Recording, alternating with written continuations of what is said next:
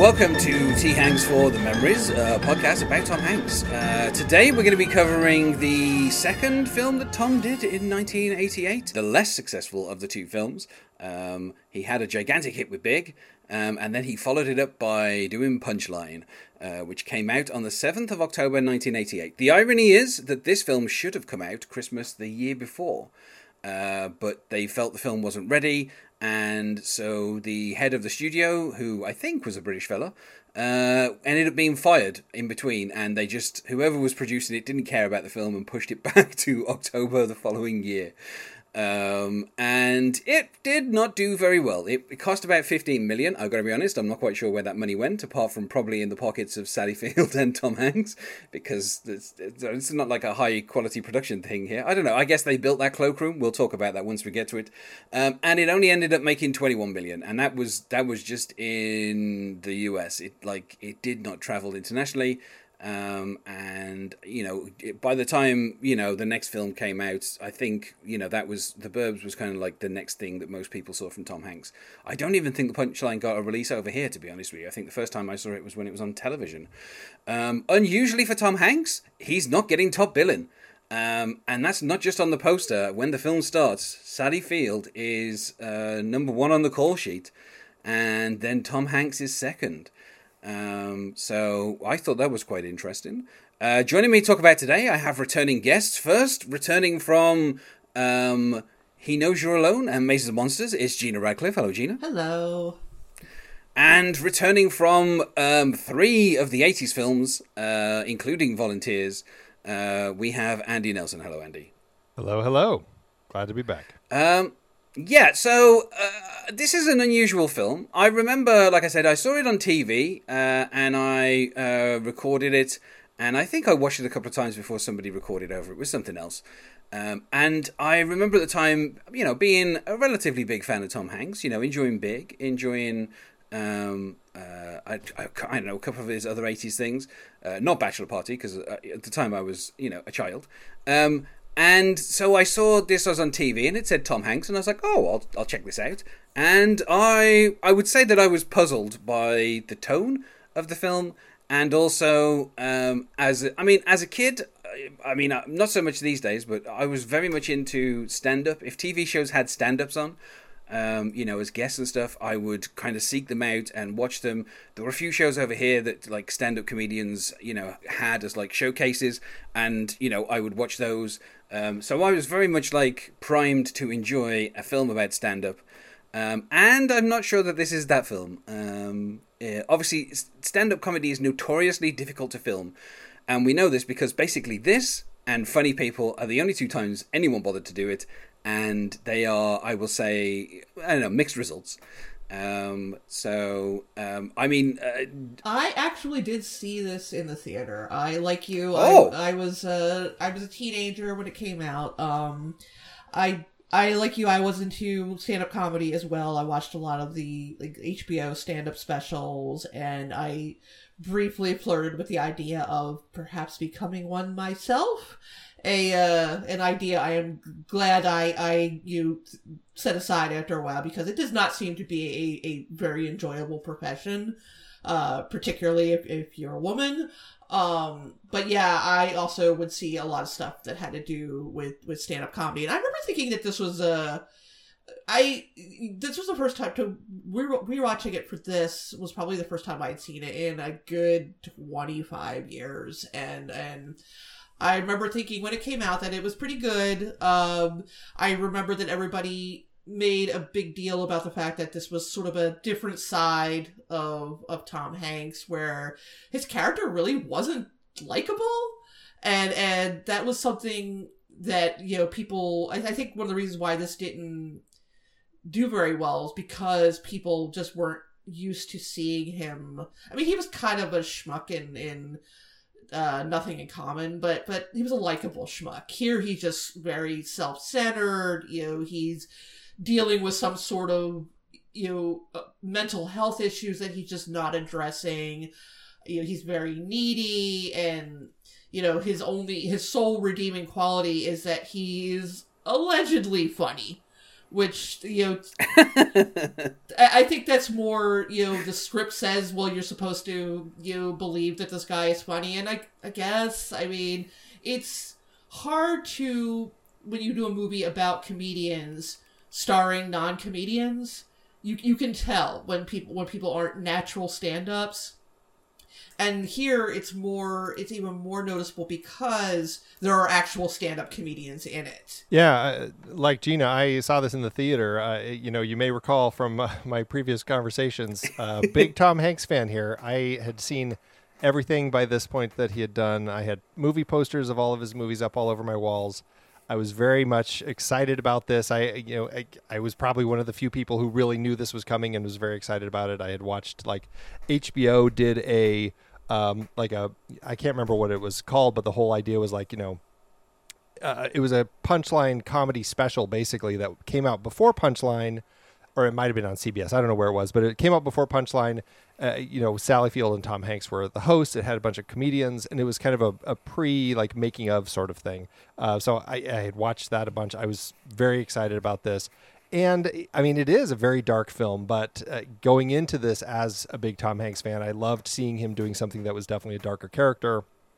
Um, I've seen it uh, a lot, and I do have a very soft spot in my heart for it. It's uh, it's you know I wouldn't say it's one of his better films, but I think what we are really starting to see here, and we talked about this with Nothing in Common a little bit, where he's starting to kind of cross the line from the comedy to doing some of the more dramatic roles. This is definitely taking a, a, a darker turn and a, playing a more interesting character. That uh, you know it would be interesting to as you go through the rest of his career look and see has he ever played a, another character that's been quite so uh, dark or uh, dealing with so many issues I mean, I will say this much: his character in Turner and Hooch is about as loud as this character is. This is some trademark Tom Hanks yelling and screaming, um, which you know I think he doesn't do enough of these days. I mean, if he does that Elvis thing and uh, and he's playing Colonel, Colonel Tom Parker and he's just yelling and screaming at Elvis all the time, then I'll be happy. Um, so yeah, I mean, we should say a little bit about the the writer and director of this. Uh, like uh, the the kind of the script had been around since 1979. Apparently, that's when he kind of came up with the idea and he he I mean his career is is kind of crazy. His name's David Seltzer, um, and he he's as a director he has only ever directed four films. Uh, Punchline being one of them. Uh, before this, he did Lucas, which uh, you know uh, was apparently a, a, very big hit. Um, and then after this, he did Shining Through, which is uh, one of the more puzzling choices that um, Michael Douglas and Melanie Griffiths have made in their careers. And in 2001, he did a film called Nobody's Baby with Gary Oldman and Skeet Ulrich, which is uh, about I, I, it's a, it's an odd film, but uh, yeah. So he'd also he's also been a writer, uh, and I mean I would say from Gina's point of view, who hosts a, a horror podcast, he wrote The Omen. Um, That's right, he did. Yeah, you're right. Yeah, so which is like to go from like writing the omen to like directing lucas to directing punchline it, and and it's such and he co-wrote bird on a wire which and and and then and then the um uh, the kind of infamous um billy crystal uh project my giant Oh Oof. boy. uh which basically ended the career of the guy who played the giant because he injured himself on set Oh, um, so yeah, I think it's George Muresan was the was the guy. Um, yeah, he he like he had a you know a, a kind of a, a, you know he was doing well in the NBA, and then he went on set for that like over the over the summer break and whatever. Came back and never really played again. Um, so uh, yeah, I, his career is just so kind of strange. But um, yeah, I mean, I think it's worth saying that obviously, you know, uh, from the context of this film, um, you know, he he obviously spent years kind of going to stand up clubs and kind of getting material and coming up with a structure for it and figuring out what the kind of the story was about. Um, and you know, I would say. Uh, you know, he's he kind of I don't know I don't know maybe this is just me, but he seems to have fallen in love with the montage, um, because this film has got there's points where you're like the comedians are doing their bits and you get little pieces of each of their acts, and then there's other parts where they're doing their acts and you can see everybody's laughing, but there's just music playing over the top, so you don't know what jokes they're telling. Um, and I guess that's one of the reasons I think why a lot of people weren't convinced with like you know Tom Hanks as a comedian because I don't know that this film really gives um, you know, his character the room to be the comedian everyone keeps saying he is. Uh, whereas I would say with Sally Field, her character actually gets like a full arc where you know she does kind of become, uh, you know, funnier as the film goes on, which I guess is the point. Um, but uh, yeah, so I mean, uh, I think we should just kind of get into the plot and kind of talk about what this is about. Um, and we're introduced um, you know, two various comedians. Um, oh, sorry, no, I've got, I can't skip over the opening scene, can I? Um, something which I don't think has ever happened in the history of the world, uh, which is this guy selling Lila some jokes and charging her a, a, hefty a hefty fee for each of the jokes. Uh, I think is it twenty dollars he's charging per joke. Yeah, she ends um, up spending five hundred dollars on on uh, because that's that's that's significant later in the movie. Yeah, and she, and she like, I what I like about it is, uh, first of all, it's Paul Mazursky who's doing this, right? And he's like, uh, you know, a well-respected film director, um, who I, I, it's so weird that he just kind of makes this cameo, um, in this film. Um, it, get, it gets I, like it gets like uh like like opening credits too, like for this you know yeah like forty second scene he's in. He's in the opening credits. Yeah, uh, I think it's because he was a friend of the director, and obviously uh, David Seltzer was like, you know, would you mind coming on set and just doing this, you know, this kind of this small role? And obviously he said yes. I'm guessing that he was like, as long as I get my name in the uh, opening credits, and you know, so he does. I mean, his like his films are kind of interesting. Uh, I mean, I know that I've definitely seen Moscow on the Hudson, and I, as a kid, I loved uh, Down and Out in Beverly Hills. Um, that was like one of my favorite films. I would just watch that over and over again because it's just so funny watching. Um, uh, what is the guy? What's his name now? the, the, main guy, Nick Nolte. Nick Nolte. Yeah, yeah. just watching Nick Nolte like scam. Um, you know that rich family was just always really funny to me. Um, and he finished his he finished the last thing that he kind of uh, did really was uh, a film in like 1993 called The Pickle, um, and he's acted he's acted since then, but he hasn't really gone back to directing because uh, now he's not alive. He died in 2014. so, yeah. um, but he, you know, he was born in 1930, so he he, had a long career. You know, he really. Um, but yeah, so he's here selling jokes, and I like that he. She wants to know the quality of the jokes, so of course he he gives her the setup, and then he's like, "You'll have to pay for the punchline," which is which I thought was, you know, that's a, that's kind of like a funny setup to kind of uh, introduce us to the cutthroat world of stand-up comedy. Um, which I, I don't know. I always I always thought it was just a, a weird uh, like a weird touch.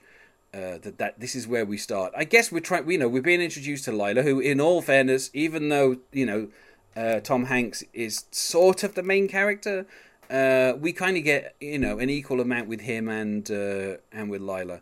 Um, and obviously, we meet her first, um, you know, showing that she's, uh, you know, a housewife who's willing to spend five hundred dollars, which in 1988 money, that is, that's a lot of money. I understand why John Goodman is upset later on in this film because, I mean, that's that's a lot of money to be spending on a bunch of jokes. Um, yeah, it was their, it was their vacation money. Uh, so I mean, yeah, I, I mean, I don't know how you I don't know how you guys feel about this setup. I mean, it's like I said, it's probably never ever happened in the history of the world that someone sold jokes. Oh no, it's that's a thing. It is a thing. Is that a thing? It is a thing. Oh, I'm surprised. Yeah, no, it's um, there. There are. I mean, my I, I don't know much about it, but I know it is something that I, I mean I I've heard a lot of the the kind of the old timer joke people like they would actually be like writing jokes, selling jokes. It was a thing, or or buying jokes. It was kind of a thing. So my my guess is that Seltzer put this in here as kind of a nod to that foundation of kind of like where some of this came from. But yeah. it's like Glengarry Glen Ross. It's like you got to be buying the good jokes, right? yeah, and she's definitely not getting the good jokes. No. Um, you know, and we, we see because we see part of her routine um, as like the credits roll, and she she does the joke about uh, she married a Polishman, and on the wedding night he gave her something long and hard. And obviously someone in the crowd is like you know he, he, his surname. Like he's already heard the joke. And she literally kind of acknowledges and go oh so you, you know that one. Uh, so you know. And then for some reason taylor negron uh, who by the way i love in this film i just love he's how hostile and yeah, angry yeah. Yeah but my, fa- my favorite scene is towards the end of the movie when him and tom hanks are talking to each other and tom hanks still has the bullhorn and he just like Yeah. talking into his face. I just, I just love how they're just like looking at each other. It's so funny. I, I love him when he's Yeah. just like, I'm in, I'm still in. Like he's just so all yeah, about himself. no, oh, He's that, so that's good. such yeah, that's such a great moment. Um, yeah, but at the beginning here, he he hates Wilma Flintstone for some reason, and we never find out why because we only get the kind of setup where he's like, "I hate Wilma Flintstone, that bitch." No, no, he said And he that- says he's the reason why he hates her is because she's a fucking bitch. That's all. That, Oh, well, I that's mean, his well- reason. I guess I guess I need I guess I needed more reason than that. um, uh, the the irony is, of course, that in the year 2000 he would star in the Flintstones in Viva Rock Vegas. Um, so Yeah, he's guy, definitely poor guy. Taylor Negron. God rest his soul. He's like one of those like '80s people. Like he just is like in almost every, in some way, almost every relevant '80s movie, but only like a small part. Right. Like he was, he was the pizza guy in Fast Times at Ridgemont High, Yep. and he was in, um, he was one of the Brazilianaires in Nothing But Trouble, and and he's just, he's you know, He's great in the this last Boy Scout. yeah, he's just Yeah. this '80s person. Yeah. Yeah. He's, yeah, he's he uh, he trained he trained with Lee Strasberg, and I, I mean I, I don't know it's he had yeah I mean he's like when I saw him in this film I was like you know out of all the I mean there are so many comedians and I put that in inverted commas in this film and he's the one who kind of like instantly stands out because he just like the other ones I, we'll get into it as we encounter them but you know he just has a very clear like personality and you you kind of instantly know what his character is as soon as he's on screen and you know you know the kind of the type of stand-up comedian he is um, you know and and uh, you know he, he he's just always one of my favorites. Um, and there's a there's a line that he says later on in the film which I will attempt to imitate once we get there um, which is one of the things that I always remember from this film. Um, but yeah so we we get these snippets of I mean I feel like we have to address the nun in the room because um this this like this the all these comedians they have these like weird like gimmicks and i don't know that 80s stand-up comedians were this gimmicky but there's like Oh, uh, they, you they know, were. They very much were. I mean, there was. oh okay, there was like there was like. I'm surprised. I'm, the one thing they were missing, although the one guy did kind of like juggle a little bit, they needed someone Yes, to do yeah. prop comedy because Yeah, uh, prop right. comedy was It did fit. a huge thing. I did feel that was missing a little bit, but there is like a mime in there who does juggling, and then there's this guy who is like a singing nun. Singing I love, I, right. I love the singing nun. I'm sorry, I, I So love funny. him so much. Uh, and uh, yeah, and then I mean they have the, like the there's a couple of women stand-ups. They don't I don't know that they ever really say their names when they're on screen. Um, so I couldn't really make a note of who they were, but they you know one of them kind of does some like uh, they do. Uh, there's a lot of singing in this film of people doing like singing gags. Um, and then the other one is kind of more the, the kind of typical stand, like female stand-up, um, you know, who isn't Lila. Um, but yeah, and you know, we we meet Stephen, uh, called Stephen Gold. I have a feeling the character, probably much like the director, was supposed to be Jewish, uh, but you know, Tom Hanks isn't. Uh, not that it's ever really a factor. I mean, there is some stuff later on where he talks about like the reason why he was a doctor, and I feel like there's there should be more kind of about him being Jewish there, but uh, they don't really kind of go into it too much. Um, and we we meet him late for something. Uh, I think it's it's meant to be. I think that like the these kind of um, doctors are suspicious about how high he scored on his test, considering how poorly he's doing with the rest of his work, and so you know he's obviously being called in to you know uh, talk about that, and we get this long kind. Just as the credits finish, we get this long kind of um, I don't know if it's you call it a gag, but just this whole bit where he he gets up late and he you know puts on his clothes and then runs around and then he you know you see him running out the building. He's running into traffic and yelling at people, um, and then you know he eventually gets to the campus and then he like kind of runs in to the to the hearing that he's having, um, and then of course you know they tell him that obviously you know he got a 98 on the test and they don't believe that he got that and so they start quizzing him about the digestive system um, you know which I think I think the stuff here like it really sets up how well like Tom like this character of Stephen Gold like how quick he is in terms of his humor. And I would argue that a lot of the times when he's not doing stand up, he's funnier than when he's doing his stand up set. Um, you know, I I think like the kind of the quick wit is is is almost funnier than the kind of you know the the kind of joke making. Um, and just the way that he kind of he like flirts with the the woman who's on the kind of panel by by you know kind of um, just kind of joking with her.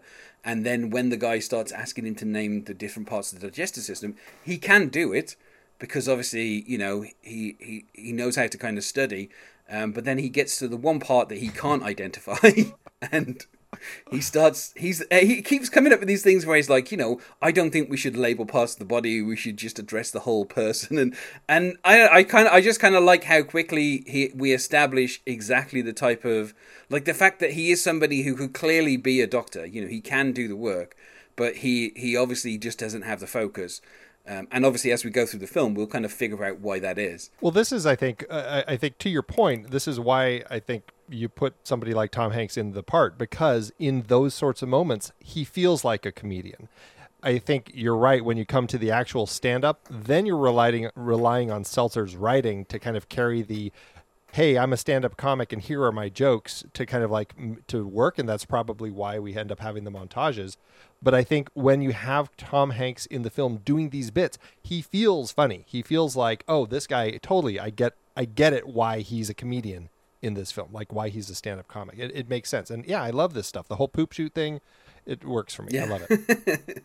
he's obviously you know quick on his feet. Um, you know he. I think that he you partially you know kind of wants to you know hang on to his uh whatever you know whatever remains of his medical school career as long as he can, but you know he knows that it's not happening.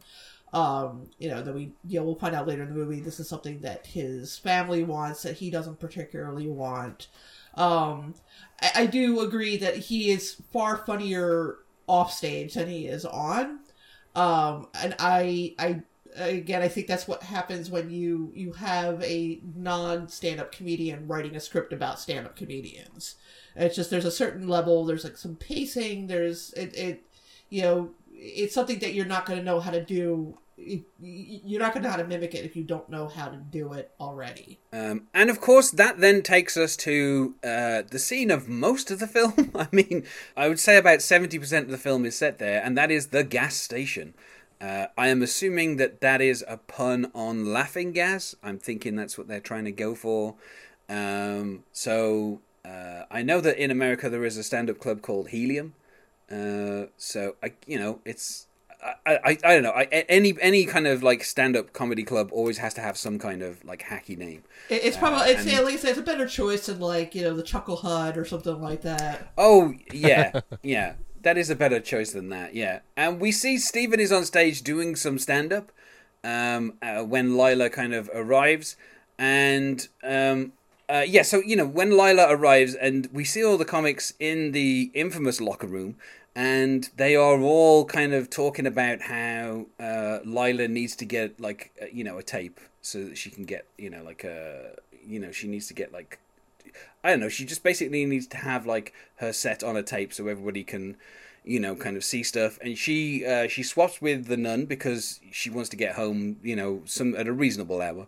Um, and we cut back to Stephen, and he is doing what I'm going to say is an extremely racist caricature, which is uh, a tour guide who doesn't know anything about New York and his name apparently is Tommy Chen. This is somebody apparently that Stephen knows, and he is Korean. And as you can imagine, Tom Hanks does a voice that conveys that character. Um, yeah.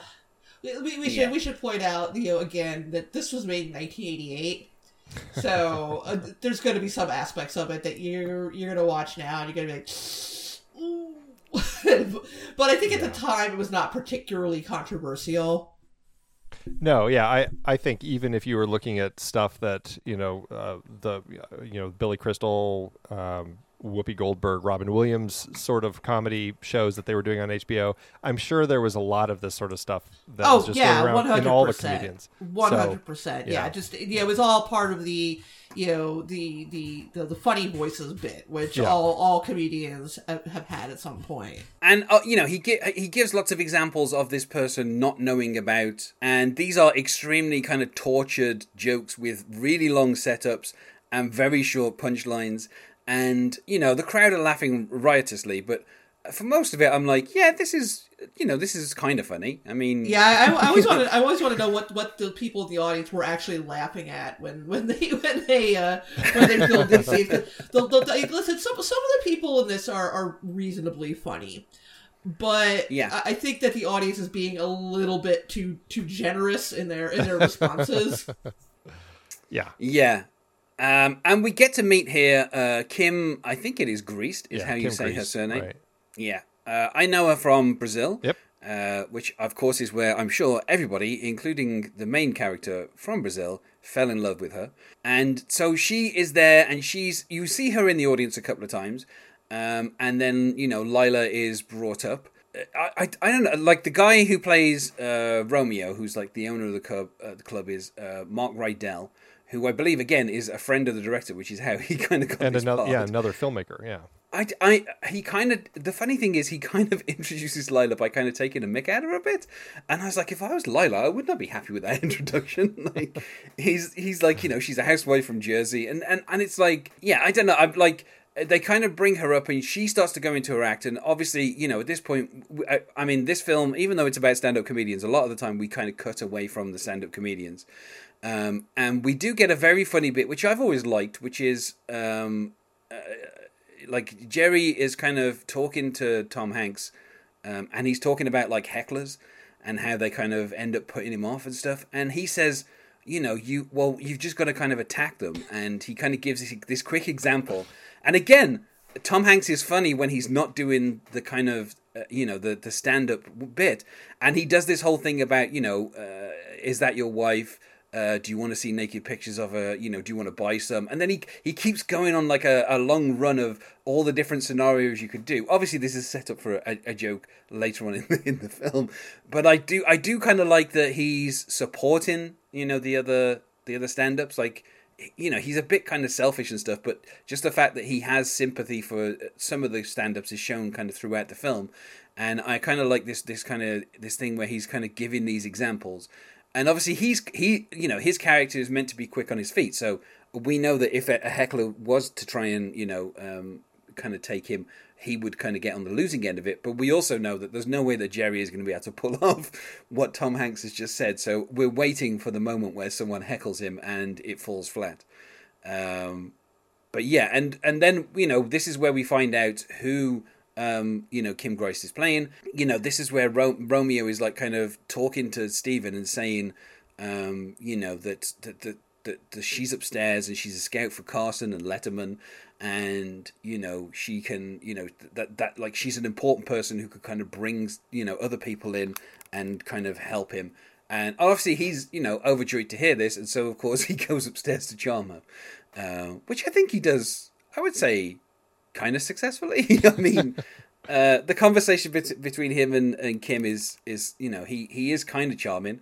Um, and then obviously you know when he kind of hits on her uh, by saying you know because he keeps kind of rattling off these jokes and then he says is any of this turning you on and she, when she's go you know are you serious and he's like no you know and it's like instantly kind of bringing it back but I, I, I don't know I just I kind of this is i mean this is going to be the main theme of the of the film which is he wants to make it big uh, but you know he kind of has the inability to get out of his own way. Um, you know except of course when he's off stage when he's perfectly charming. Um, and uh, in the middle of this we get the nun singing a song. Um, and i'm like okay. I mean um, it's kind of odd. Um, and then we uh, uh, some uh, yeah, kind of recurring character through the film as well is Billy Lane, who is obviously this kind of like washed up comedian who Yeah, yeah, he's like a million years old. He's so he's Right. so cute. I just want to hug him. Yeah, yeah. Um, and he he basically has like I don't know like the three a.m. slot or something. He closes the whole thing out uh, played by Mac Robbins, and it is a like it's only a small role, but he really kind of makes the most out of this kind of small part. Um, but yeah, I mean, how are we feeling about this kind of setup about with the scout and and you know the kind of potential uh, for for him to for Steven to make it big? I mean, it's uh, it's such a I, I think typical storyline to tell in this world. I mean, I, what was the one that came out recently? Was it don't don't think twice? I think that Yeah. was exactly the same sort of thing, right? An improv comedy troupe, and all of a sudden now they have to, you know, there's a scout, and now they're they've got chances, and so it's it's very much it works for this world.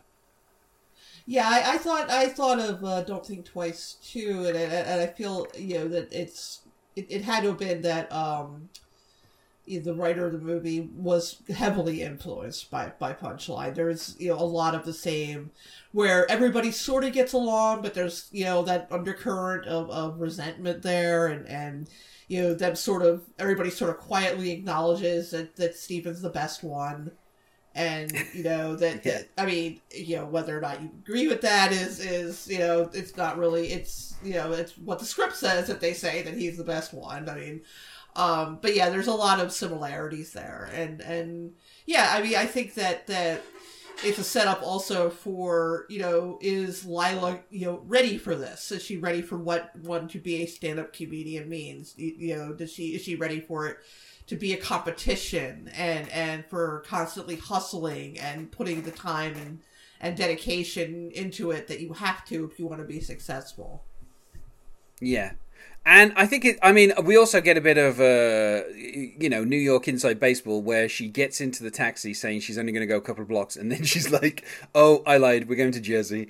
And I thought, I thought that was a bit funny because, like, the the kind of the the way she kind of, you know, is like, "Oh, I'm only going a couple of blocks," and then immediately changes her, like, kind of.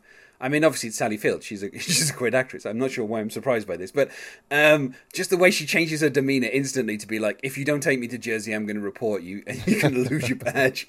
And it's just like it's kind of it shows that she has like a ruthless side if she you know she needs to be. Um, I feel these days people would label her a Karen, which would be unfortunate because I don't think you know.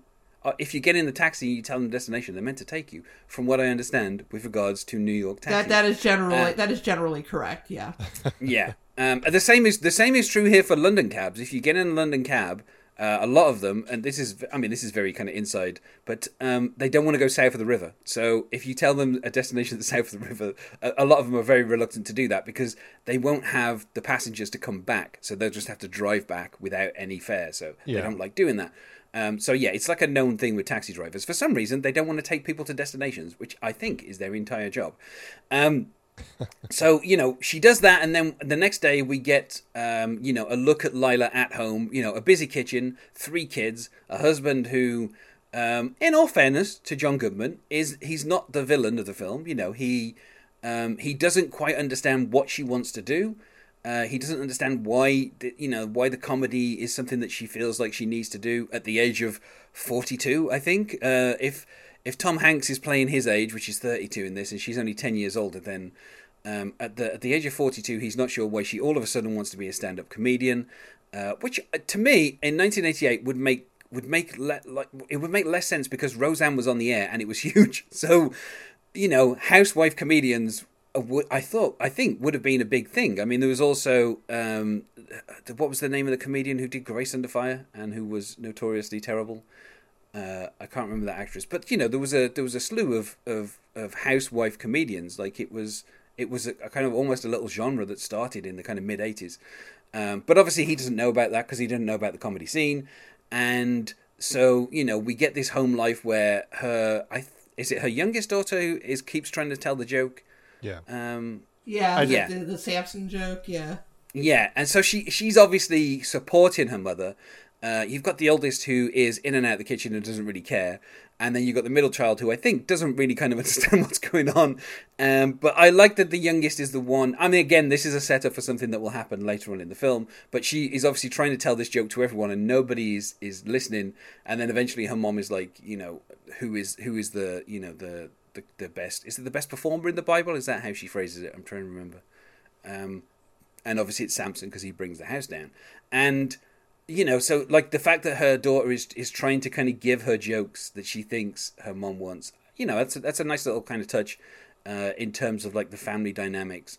Um, and like I said, you know, John Goodman playing John. I I just have to say for John Goodman also, just to clarify, this movie came out about a week before Roseanne started. Right. I mean, Roseanne's stand-up would have been Yeah, right. But the TV show, like nobody even knew what the TV show was yet. Yeah, according according to the IMDb, he was cast in this because of his role in Raising Arizona, which is which is wild to me because they're completely different. They're completely different roles. Totally. Yeah. Yeah. That's I just mean Roseanne was a big comedian at this time. Yeah, yeah, well- yeah. I mean, she the, was on the, TV. the housewife was- comedian was not a, a Yeah. you know an unheard of thing at this point. Yeah, Yeah. And of course, the irony of John Goodman ending up on Roseanne after this film comes out, when he's pretending like he doesn't know what a, a stand-up comedian wife is, is is quite amusing. Is right. Um, but yeah, and this is where we find out that the uh, you know the money is missing from the cookie jar, uh, which in all fairness, you know, Lila says that it's money that she saved, uh, and you know he's like, well, it was meant to be for the you know the family holiday, so obviously they're not, they're not going on holiday, and you know this kind of I don't know this tension, I think you know will be maintained for most of the film where their scenes are pretty much always kind of like arguments you know, there's not much in the way of kind of uh, pleasantries between the two of them for most of the film. Um, but I think it pays off at the end. So you know, but obviously that is going to be the kind of the the main tension between them whenever they're on screen. Um, and I was just gonna say, and it, and it certainly speaks to you know the '80s. I mean, I, we were still at a point where things were shifting as far as like you know women in the workplace and this whole thing, and so the idea of of his wife working like it, it there's something about that that I mean, I, it's great to see that Sally Field is trying to make something of herself and do something with her life. It is like right at that line where it's a little bit like you know what's wrong with letting your wife try to do something. You know, it's it's it could be a little uh, frustrating those scenes, but I get it. It still is part of that period. And we find out that uh, Steven, as well as no longer being in medical school, is having some issues with his rent. And um, th- I mean, Tom Hanks, he he swears up a storm. Uh, he's not bothered about, about his fucking stereo. He's like, just sell the fucking stereo. Like, you know, um, he also he like throughout the film he'll also keep referring to the fact that he's got a therapist who he also hasn't paid money. So obviously he's behind. So I'm guessing he's also not going to therapy, uh, which will manifest itself, you know, halfway through the film in, in a particular manner. Um, but yeah, so I and he meets up with with Lila, um, and I I like that when he you know he's talking to the guy in the cafe and he's like, "Give me something awful," which I just love. I love that as like an order. Like he's not he's not after something nice to eat. He's like, "Give me something awful to eat." Um, now he thinks uh, the same as Paul Mazursky did at the beginning of the film that he can get some money out of Lila for giving her jokes. So he starts kind of trying to get her background so he can kind of pitch her some jokes. And then when she says she can't pay straight away, he immediately like, crosses it all out and then kind of gives up on the idea of of, of making a quick buck that way.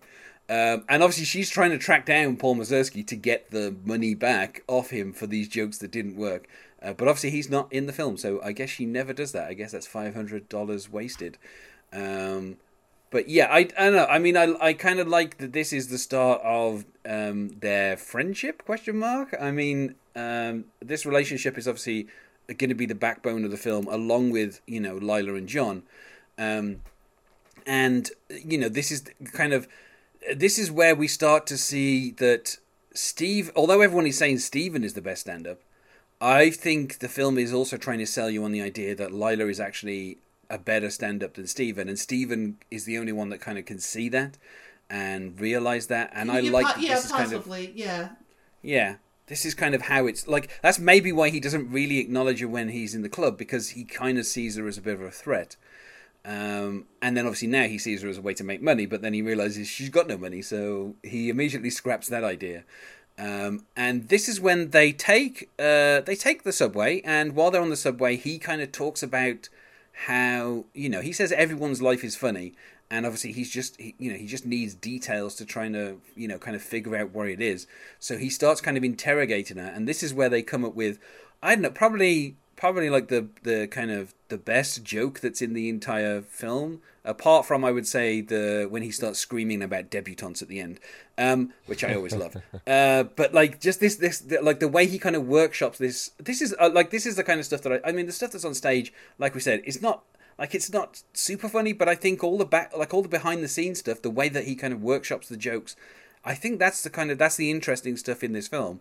Um, and they arrive at this joke where he's he's asking about her life, and he, he he's like, who and who's what's the name of the babysitter? And of course she says, oh, Charlie Manson, and he kind of instantly laughs. His Tom Hanks laugh, of course, trademark Tom Hanks laugh, and then she she kind of having got the laugh out of Tom Hanks, you know, obviously this is a person that she kind of respects as a, a, a comedian. She then goes, um, but if he's not available, then we use little Davy Berkowitz, which I think is funny. That's a funny joke, but yeah, yeah, I, I, I think I, I think it would land today, let alone you know, you know, thirty years ago. Yeah, uh, but he kind of deadpans it, and he's like, "No, it's not. Berkowitz is not funny." He says, and it's like, I mean, I, I understand that we that we basically want him as like an authority, and so that's what they're doing here. Is like he he he recognizes the funny joke that she's come up with, and then kind of tells her what's not funny. Uh, but I think he's wrong. But you know, that's you know, that's just that's a taste, problem with uh, like Seltzer's script. Like he should have come up with something that actually just wasn't funny. You know that she could have thought was funny because yeah, it it plays as it's kind of funny, and that's yeah, it's kind of one of those Yeah. issues. And then we take what I'm going to call a very weird detour. Um, obviously, he's taken Lila somewhere, and what he's doing is he's taken her to a hospital, which for some reason he's doing stand up at the hospital. I think it's because. I don't know. I mean, I think in other films this would be uh, well. I mean, there's one film I can think of where they pretty much kind of did this scene, which was in Joker, where he was, you know, kind of making jokes for kids. Um, and I think this is just meant to be something like that, where he's kind of doing it as like a you know a goodwill thing. I'm guessing he's not getting paid for this. Uh, with all the money problems he's got, you would think they would at least give him something. Um, Yeah, I always but- assumed that he wa- like I just assumed he was taking any job he could, and this was something that he was getting paid for. But that meant, that might have just been an Oh. assumption. I I mean I assume this is like a volunteer thing that he's just kind of you know. No, I, I think he's just. I think he's people up. just hustling. You know, Yeah. he he. you Yeah. know, he's working at this hospital. Later, he's he's literally just doing stand up in the middle of a park. Yeah, Yeah, yeah, that, no, that is a funny, a funny bit. Um, but yeah, so I, I- mean, he does. Uh, the funny thing is as well, uh, like his, I, I would say that his, hi like the thing that maybe undermines um, Steven Gold as you know a stand-up comedian is that he doesn't seem to have a set style.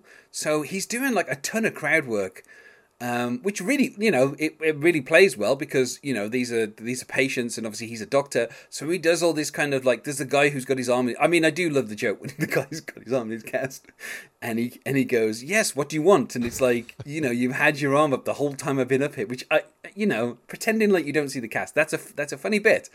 Uh, but it's all like crowd work. There's no like, there's no like jokes and punchlines. It's just yeah, his cra- like, his, his of the crowd. interacting with people is much funnier Yeah. than Yeah. his on stage joke telling. Yeah, and I think like they should. I mean, this is the kind of the crowd work that he does here is some of the stuff that obviously he then passes on to Lila later when when he's trying to like show her how to be funny. It, he he kind of basically instructs her to do crowd work, uh, which in the end, like her act isn't crowd work. So it, I don't know, it's just a bit confusing. Uh, but yeah, no, the way he's interacting with the patients and talking, you know, kind of pointing at the nurse and, and like all that stuff is quite funny because it's just again, it's like Tom Hanks' kind of natural charisma of just like interacting with people, um, and that works really well. Uh, and obviously, Lila is laughing along, um, and I th- I think again part of this is not just him, you know, like not just getting to know Lila, but also wanting to show off a little bit. Um, and maybe this is kind of the start of his affections towards her, and you know, this is kind of the environment that he he knows he'll do well in. Um, and you know, at, at the and then for some reason, and I, I, I mean, I kind of understand why they did this because obviously Steven Gold is a harsh character up to this point. He goes over to like a kid and kind of looks at his chart, and we never know what he says. We don't know what's on the chart, but obviously it's something kind of bad because you know he kind of looks very sad about it and kind of says something to the kid, and you know Sally Field is looking on while he does all this. Um, and then when they're on the train going back, he's kind of quiet. Um, you know, which we you know we have to put down to the fact that you know whatever this kid has got is obviously you know terminal or something. Um, but it it feels like a slightly odd moment to put it in there. Uh, you know, if we're at the hospital and he's doing stand up, I understand that. But then just throwing this weird kind of like dying kid into the mix, it's like, um, you know, it's like okay, uh, you, you know, it's it's a bit just a bit of a weird kind of detour. Um, yeah, and then of course, um, I, I I mean I don't know how else to describe it, but we then we go into high farce as Lila calls a taxi to get back home, and then when she's at home, she's rushing around, uh, getting undressed and dressed, getting her kids dressed, looking for some water. I don't know why the water didn't come out of a tap. I'm not quite sure what They, that. they mentioned that it earlier that that the Oh. the kitchen sink the water wasn't coming out of the kitchen sink. Um, Right. that yeah. it was something was she, a- it was something she had to take care of, but but hadn't because she hadn't had any time because of, she was doing the stand up. But there's, I mean, there was a lot of overlapping dialogue in that scene, so Well, I think. I just missed it. And uh, yeah, so she then resorts to um, dunking the kettle into. Ugh. in, You can't. I mean, you, can't she's tell, boi- you can't tell me that nobody nobody could taste that that water was not you know right out of fresh out of the tap. Yeah. Yeah, so she she takes she takes some water out of the fish tank, which leads to that one kid going, "The water in the fish tank has gone down," and she's like, "Stop, stop telling me that." Yeah, I love Like, "Shut that. up, it's like I told you not to say that. it's like just, I, I love that. And obviously, this is kind of like a setup to, you know, um, I, I mean, like the most kind of like sitcom setup in history, which is like, you know, the the husband is trying to impress these people, for, you know, for work purposes. Um, and so obviously he's bringing back um, a couple of guys who I'm assuming have to be priests because they're wearing Yeah. the collars. Yeah. Um, but yeah, and like what's what's like what's weird is like um, in between this we have this guy whose act is like doing this whistling thing on stage. I, I was like, okay, I, I had a Um, feeling that Seltzer like had a lot of these little bit players that he was just really impressed with, and he was just finding Yeah. places to throw their bits in whenever he could as just interstitial sort of stuff, which it, it seems kind of weird sometimes when it pops in. I mean, as delightful Yeah. as they can be on their own, but in the flow of the film, sometimes it's like, oh, that's an odd place for that. yeah, and I mean she she succeeds in getting all the. f- I mean, assuming she's just got takeout and she's throwing it all Yeah. into bowls. Uh, to make it look like she cooked the food, and you know her kids, both you know two of them are there. The other one is at you know apparently is is out at the cinema or something with her friends, and so they get dressed and um, you know, we come back and we see that the you know the priests are eating the food and everyone seems fairly happy. Pachelbel's Canon in D is playing, uh, and then this is where the daughter says that she has a joke that she feels is um, is adult. Because you know her mom has kind of been dismissing her jokes because they're a bit kind of childish, and so she's like, you know, okay, let's hear the joke, and and she, but she just says. Oh, I can't even. I can't even. I can't even say because I'm gonna. I'm gonna end up laughing at myself. Um, but she. She. even thinking about it, it's making me laugh. It's a kid saying a naughty word, basically. Um, but she says, uh, I can't even. I can't even say the, the setup either. Um, Andy, Gina, do you want to help me out? All, all I remember is that the word the word cocksucker. Yeah. yeah, she's like, so this one cocksucker, and it's like, and I just like, I love John Goodman's reaction. Like, it's so, it's so kind of perfectly timed to this kid saying the word, and obviously, like, both of the priests are shocked as well, um, and it's just. And I mean, obviously, the implication is that she wouldn't have, she wouldn't be saying this if her mom wasn't doing stand up or whatever. But Which is funny Um, because I- because her comedy is really clean. I mean, she she does Yeah. she does make a couple like like you know when, when the, the, the final stand up at the end for the competition. She does talk a little bit about their sex life, but up to up to that point, she's not telling dirty jokes, and and and no, and, and like John Goodman just incensed that you know oh our kids have a potty mouth now because of because of your comedy Because like, of you, haven't even, you haven't even you haven't even seen her do her comedy yet. Yeah. yeah, Yeah, but I, I, I mean, I thought that scene was kind. I mean, it's a little bit hacky because it's you know such an obvious kind of setup that like these these guys from the church are obviously going to get offended. So it's so it feels kind of like a bit obvious. Um, but you know, it's still I, I thought it was well played by all the all the people in the scene. So It, it um, works you well. know. I mean, in context of you know you know the whole idea of having a kid say something like that. I mean, it still plays well, and I think that's why it's Yeah. it's cute when the whole you know what did one cocksucker say to the other gag. I mean, it's it's funny. it makes me laugh. Yeah. Um. We we also start to get some scenes in between where Steven is, tr- you know, he's heard from, uh, you know, Kim Greist that he's he's gonna he's there's gonna be a scout coming to watch him, and he keeps kind of chasing it up and leaving messages. Uh, while this happens, uh, the teacher um, bombs on stage.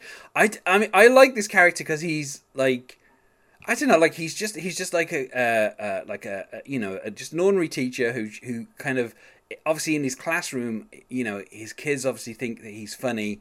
And so he's trying to kind of turn that into a stand-up career, and his wife is very supportive, as we find out towards the end of the film and he just seems like a really nice guy but he like no they just keep booing him the second he's on stage.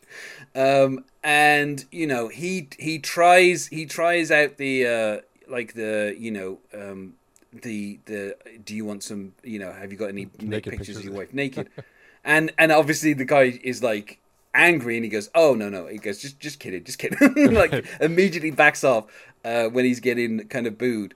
Um, and we get we get then an argument between uh, Lila and John, and you know, obviously, you know, I would say kind of the worst argument in the film, where you know he kind of escalates to the point where he says she's not funny, and obviously she's like, you know, take that back, and he's like, no, you're not funny, and then she just walks out and she goes like straight to the club, um, and I don't know, it's I, I it's it's kind of it's I I mean you know, like I said, John Goodman in this film, he could have easily been painted as the villain.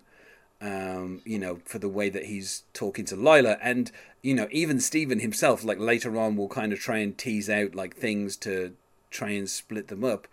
Um, but he, you know, he, I, I guess he's just trying to hurt her. I think at this point, and he knows that saying that she's not funny is the easiest way to do that.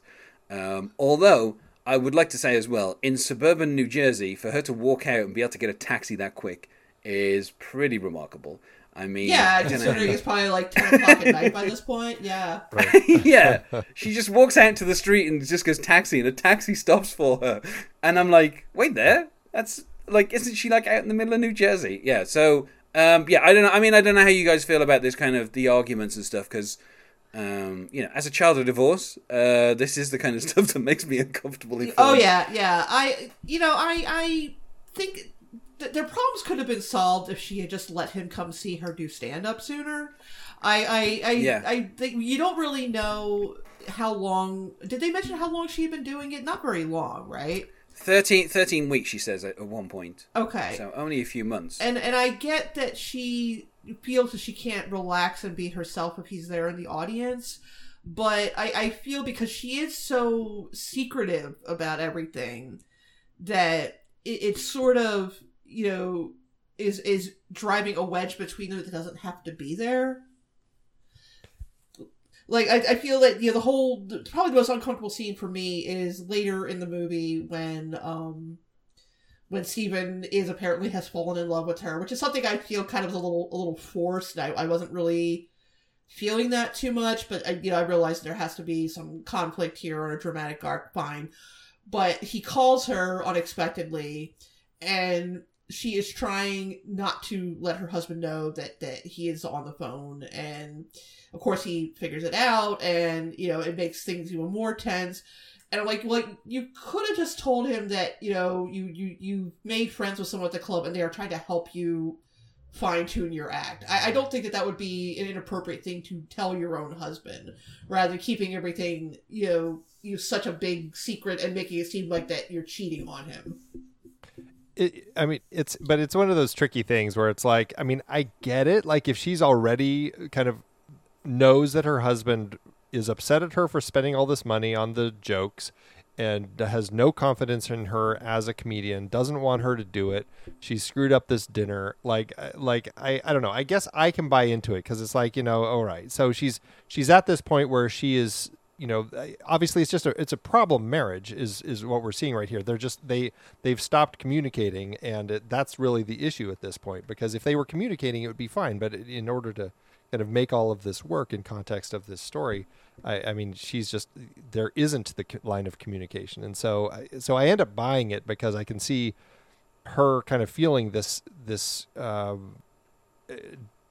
inability to have a conversation with her husband about these things, and it just and it spirals, and that's it turns into this mess, and so I don't know. I I end up buying into the way that it plays, even if it does feel scripted sometimes. And then we kind of reach, I would say, uh, the darkest possibly point in the film, where um, Steven finds out that there are scouts in the club, and they're there to watch him. They're not just there, you know, generally. Uh, so unfortunately, the singing nun will not be uh, appearing on David Letterman. Um, and and so he goes up and he kind of struggles to have like a set um, and it just becomes more about him talking about how he you know he hated the sight of blood and he didn't want to kind of like dissect animals and he tells this story of someone like throwing like a frog's eye onto him and he basically kind of breaks down and i mean there's some great stuff from tom hanks. Obviously you know if you're looking at this and then you you know a few years down i mean literally like i mean we are we are what's you know five years away from philadelphia at this point. Like that this guy's gonna have like back-to-back oscars within like the next six years. You can kind of see it in this scene in just the way that he kind of completely breaks down. And it just ends up with him just kind of you know talking to the audience about how he didn't want to be a doctor. It's his family are forcing him to do that. And you know he doesn't like the sight of blood. And you know he just kind of ends up kind of breaking down to a point where um, you know he ends up kind of going off stage and you know Lila kind of goes out to kind of comfort him because you know clearly he is having some kind of uh, you know mental breakdown. Yeah, well, his his his father and I, I guess it's his brother and or, It's or his father audience. and his yeah, it's his father and brother, not Yeah. scouts. That was the whole Yeah, he thought they were he, he thought they were scouts, but that Right. was that was his family watching. Yeah, and that's that. It- and for Yeah, me, it's, sorry. yeah, it turns Yeah. into like, uh, I mean, I think it's uh, you know, I don't know, I, I, early Tom Hanks, absolutely, this is one of those uh, performance moments that just always stands out because like when he sees his dad and brother, who are both doctors, very kind of ashamed of him and the fa- the way that he's the, this path that he's taken on his life. And and then he turns it into this like emotionally like it's just a, a big breakdown about his life in the world of of a kind of uh, the medical profession. I, I think that it's a pretty profound and powerful moment that we have from Hanks right here. Yeah, Yeah. I mean, he's obviously nervous because he thinks scouts are there. Yeah. And that's, like, obviously seeing his family is a thing that kind of throws him completely. yeah Um, yeah. And then uh, afterwards, you know, they go to a bowling alley. I mean, I like the change of venue. Uh, it's better than going back to the, the locker room, which we will get into discussion about that in a moment.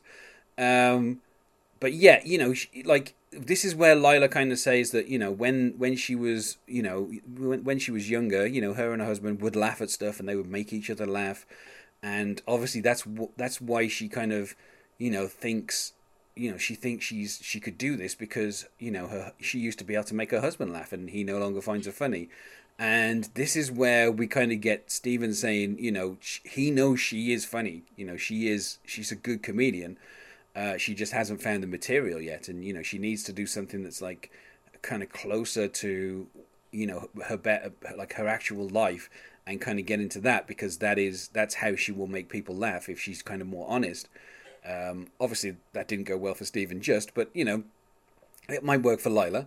Um, and I do like this, you know, the fact that like she's like, you know, you're just saying that, and the, and the like the kind of you know the line that I think I would ring the truest to most stand-up comedians is, you know, he's dead serious. Like that. That's the thing that he takes seriously is comedy.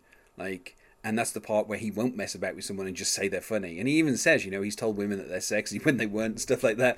And but he will never say to a woman that she's funny if she's not funny. Like, and he won't say that to anyone, you know, unless they actually are funny. Like that's that's the thing that he kind of keeps back. Um, you know, and obviously that's why she's kind of, you know, he's he's very serious about that. Um, and you know that leads to them uh, going to like a club, and you know him kind of guiding her. I, I mean, uh, this is kind of one of the more absurd bits where like she starts she starts out and she kind of bombs a little bit, and then he directs her towards the joke. Um, and he kind of asks her questions from the audience. And I'm sure if I was an audience member, I'd be like, why are these two people kind of having a conversation in the middle of what is meant to be stand up? Like, it's such a weird moment, but they just kind of go with it. And then, you know, she starts to do some kind of crowd work and she talks to like this, um, you know, this kind of like hen party. Uh, I believe over in America they call them bachelorette parties. And and so like she starts kind of like coming up with material, which we will see later on. Obviously, she hones it a little bit. Um, where she makes jokes uh, about what we can only assume is a vibrator. They never show it on screen. Um, you know, they just kind of talk about it, and she kind of nervously gives it away. But this is, I think, where they kind of they find her personality, which is that of a kind of meek housewife who you know doesn't who isn't like you know worldly wise and isn't you know talking about her sex life or anything like that which is obviously what the earlier material was you know this is now her kind of finding her voice and uh, of course it then turns into you know montage um, but you know I, I mean i like the kind of i mean i don't know how you, you guys feel about like kind of Steven basically telling her she's a good comedian and then kind of taking her out to kind of um, you know have her try material and kind of throw her in the deep end a little bit I think it works. I mean, it, it, in context of what we need this film to be doing. I mean, yes, we need to know that she's funny. That's kind of the whole thing that the film is relying on. And so I think that the way that they set this up, where I mean, really, it's like it's a new place. It's it's a place where she doesn't, you know, feel like she's, you know, uh, established anything at all. It's kind of an open mic sort of thing, and it just it allows for for her to for it's almost like the, an opportunity for some work to happen and i you know i, I think that it plays okay where it just it, it just seems a way for her to finally let her guard down a little bit so yeah i thought it was kind of nice yeah i think that he you know i i think that he recognizes that she is you know willing to to to take constructive criticism you know, which might be something that he does not encounter a lot in in the stand up comedy world. I I would say probably a lot of comedians, you know, are not really open to other comedians telling them how they can improve their act. Um, but she seems very, you know, willing to kind of almost take him on as almost a mentor. And and you know, he takes that role very seriously, which you know maybe the only thing that you know stand up comedy itself, the only thing he the only thing he does take seriously. As predicted, the the bit about David Berkowitz bombs, but I feel like somebody has told the crowd not to laugh at that part because that's. um, so, so, and then I mean, it's funny because now we've we've established you know the issues with Lila's marriage. We've established that Steven is uh, possibly needs some kind of mental health, um, you know, help, but he's not getting it. So stand up seems to be taking the place of that. Um, you know, he's kind of he's waiting for his big break, and you know, he kind of makes it clear that he needs that because otherwise, you know, he just he doesn't know what he's going to do with the rest of his life. Um, which feels a bit dramatic, but you know that's the that's the frame of mind he's in. And then we get the the setup. Um, he goes to see Kim Greist once more, and she says, you know, she's been talking to some people and she's kind of trying to sell them on him and they've decided that, you know, that's turned into an idea which is a show that's going to be, you know, taking place um, at the gas station where um, the the kind of prize will be a uh, a spot on I think is it Letterman that they promise or? No uh, Johnny Carson. Yeah. Johnny Carson. Oh yes there you go. And so the name of the show will be Open Audition. Um, and everyone from the club that we've met up to this point will basically be on the list, apart from one person, but we'll get to that in a moment. Um, and you know, Lila's name isn't on the list. Steven's name wasn't on the list, but apparently um, Kim Greist, you know, had to kind of force it onto the list because people, you know, obviously felt that um, he, you know, his breakdown has not uh, contributed well to uh, uh, to to like his reputation. So um, Steven and Lila are forced onto the list so that they can be there. And like you say, this is where Steven kind of tries to call Lila, um, you know, uh, to tell her about the contest, and it ends up with the kind of implication that, um, you know, she is is having some kind of affair with him. Um, and then, I, I mean, I, again, this this film, there's some kind of weird little tone shifts, but she goes to get her hair done, and she says to the hairdresser that she, you know, she wants a change and then she comes home and she seems extremely like sad and her family are kind of like what's going on and then she reveals her hair and she has this kind of i, I mean i don't think it looks too bad oh no no I, no darren it looks terrible well, I, I, mean I, I don't know why they, they like her her hair in this whole movie is just it, it's a situation um like she's just got very it, it's beyond housewife hair.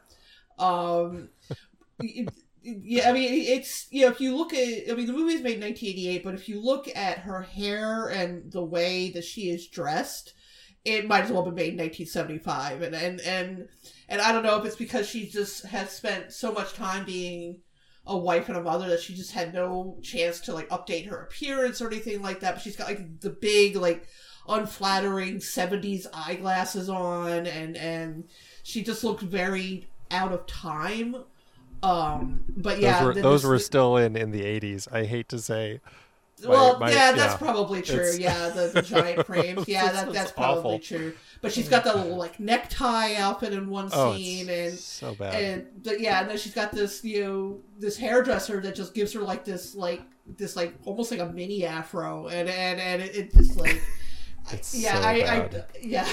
It's, I mean, it's like the, the movie, worst perm. It's so funny. Yeah, at the end of the movie, she's managed to brush out the curls and it looks a little better. But at this point, yeah, it just looks. She should have got. I hope she got her money back. I mean, it didn't look terrible to me, but then maybe I'm used to um, ladies in my family having perms like that during the 80s, so maybe I was just used to seeing them like that. So it's like, uh, but yeah, I you know, obviously this is the point where her family kind of seeing like the hair you know, they do their best to kind of console her and say it's not terrible. And, you know, I think this is also where John Goodman starts to kind of uh, come, you know, the character starts to come out of his shell a little bit. And you can kind of see that they, you know, their marriage obviously did start from a position where they loved each other. And the fact that he's willing to kind of ignore this hair and kind of say that it looks fine and she and and just kind of comfort her a little bit you know it's it's kind of nice that they they kind of do that for her then she makes the mistake of meeting with Steven one more time after his kind of uh, mental breakdown. And he is kind of dressed. I guess he thinks it's fancy, but it, it looks just a little bit weird. He's wearing an ascot. yeah. yeah. I was like, and he starts kind of ordering stuff in Italian because obviously he is now infatuated with her and he's trying to encourage her to leave her husband. Yeah, he uh, yeah he think he has, he is under the impression that they're having an affair, which is which yeah. is which is wild to me. Um, I mean they did they did kiss in the car, fair in the cab, but yeah, I mean I, I kind of skipped over that, but yeah, they they kind of when he returns her home after she after she does her good stand up, like he wants to say something to her and she says don't say it, and then he kisses her. Yeah. Um, so yeah, in his head, they have kind of moved to a different stage in their relationship where she still thinks of him as just a friend or maybe a mentor. Um, yeah, I mean, he's talking about he's talking about wanting to marry her, and oh, your your kids are gonna like me, and it's, and it's like, yeah. whoa, whoa, whoa, okay. Yeah. it speaks very much yeah. to the broken uh, psyche that he has. I mean, he's, yeah, he's ex- he's extremely needy. Yeah, yeah, yeah. And this, of course, then escalates into some trademark Tom Hanks screaming, where he keeps like he gets angry at her and then you know that kind of culminates in him doing the most kind of like I, I mean like just a melancholic reenactment of a scene from singing in the rain because it's raining really heavily outside this kind of cafe where they are.